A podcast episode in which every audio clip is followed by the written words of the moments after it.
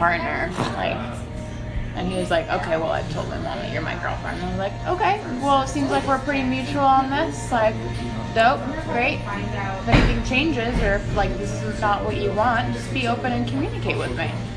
Mm-hmm. Very blunt and honest. That's ultra now. blunt and very direct. As I thought you would say. And I was very honest and direct in the whole entire relationship, and it turns out he wasn't.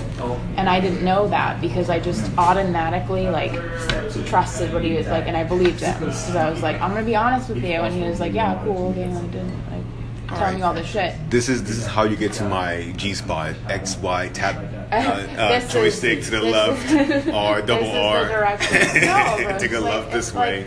if I'm being honest with you, I kind of like.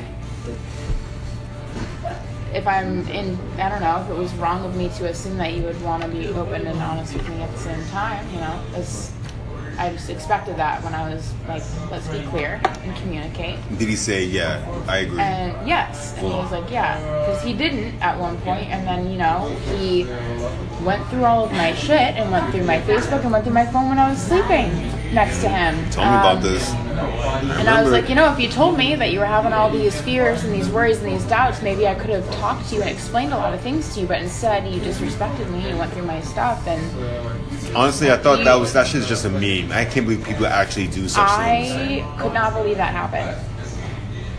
I like really could not believe that happened. I, I mean, I've been like, there's some girls where like they don't want me anywhere near their phone.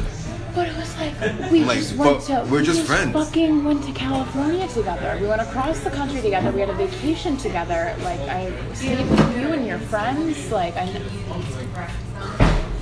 I felt like the opposite should have happened. Like he should have felt like he could have trusted me more and been better. And it was like literally everything was fine, and then you just started pulling shit and like really twisting it around.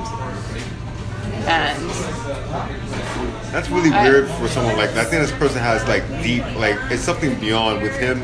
I think it's coming from something in his past, honestly. Well, you know, probably, but like, you shouldn't be pressing that shit on me. Because he should have known like all the stuff that he was.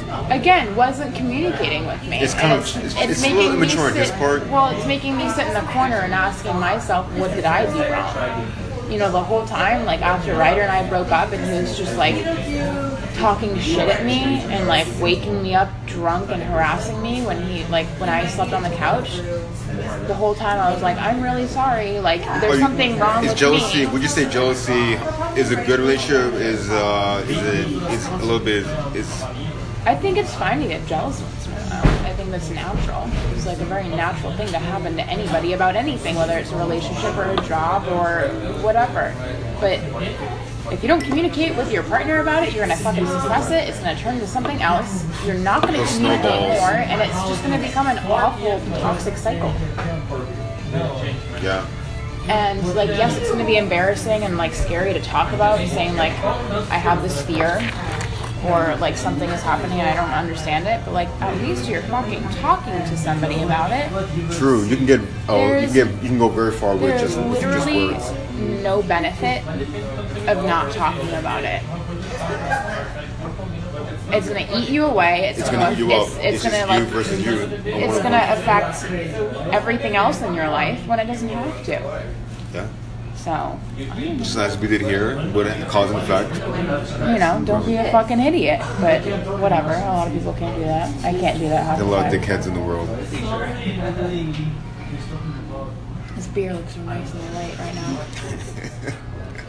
I wouldn't say you do.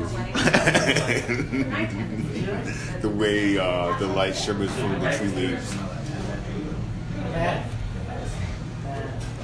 I hope my plants are getting enough sun. My roommate's cat ate half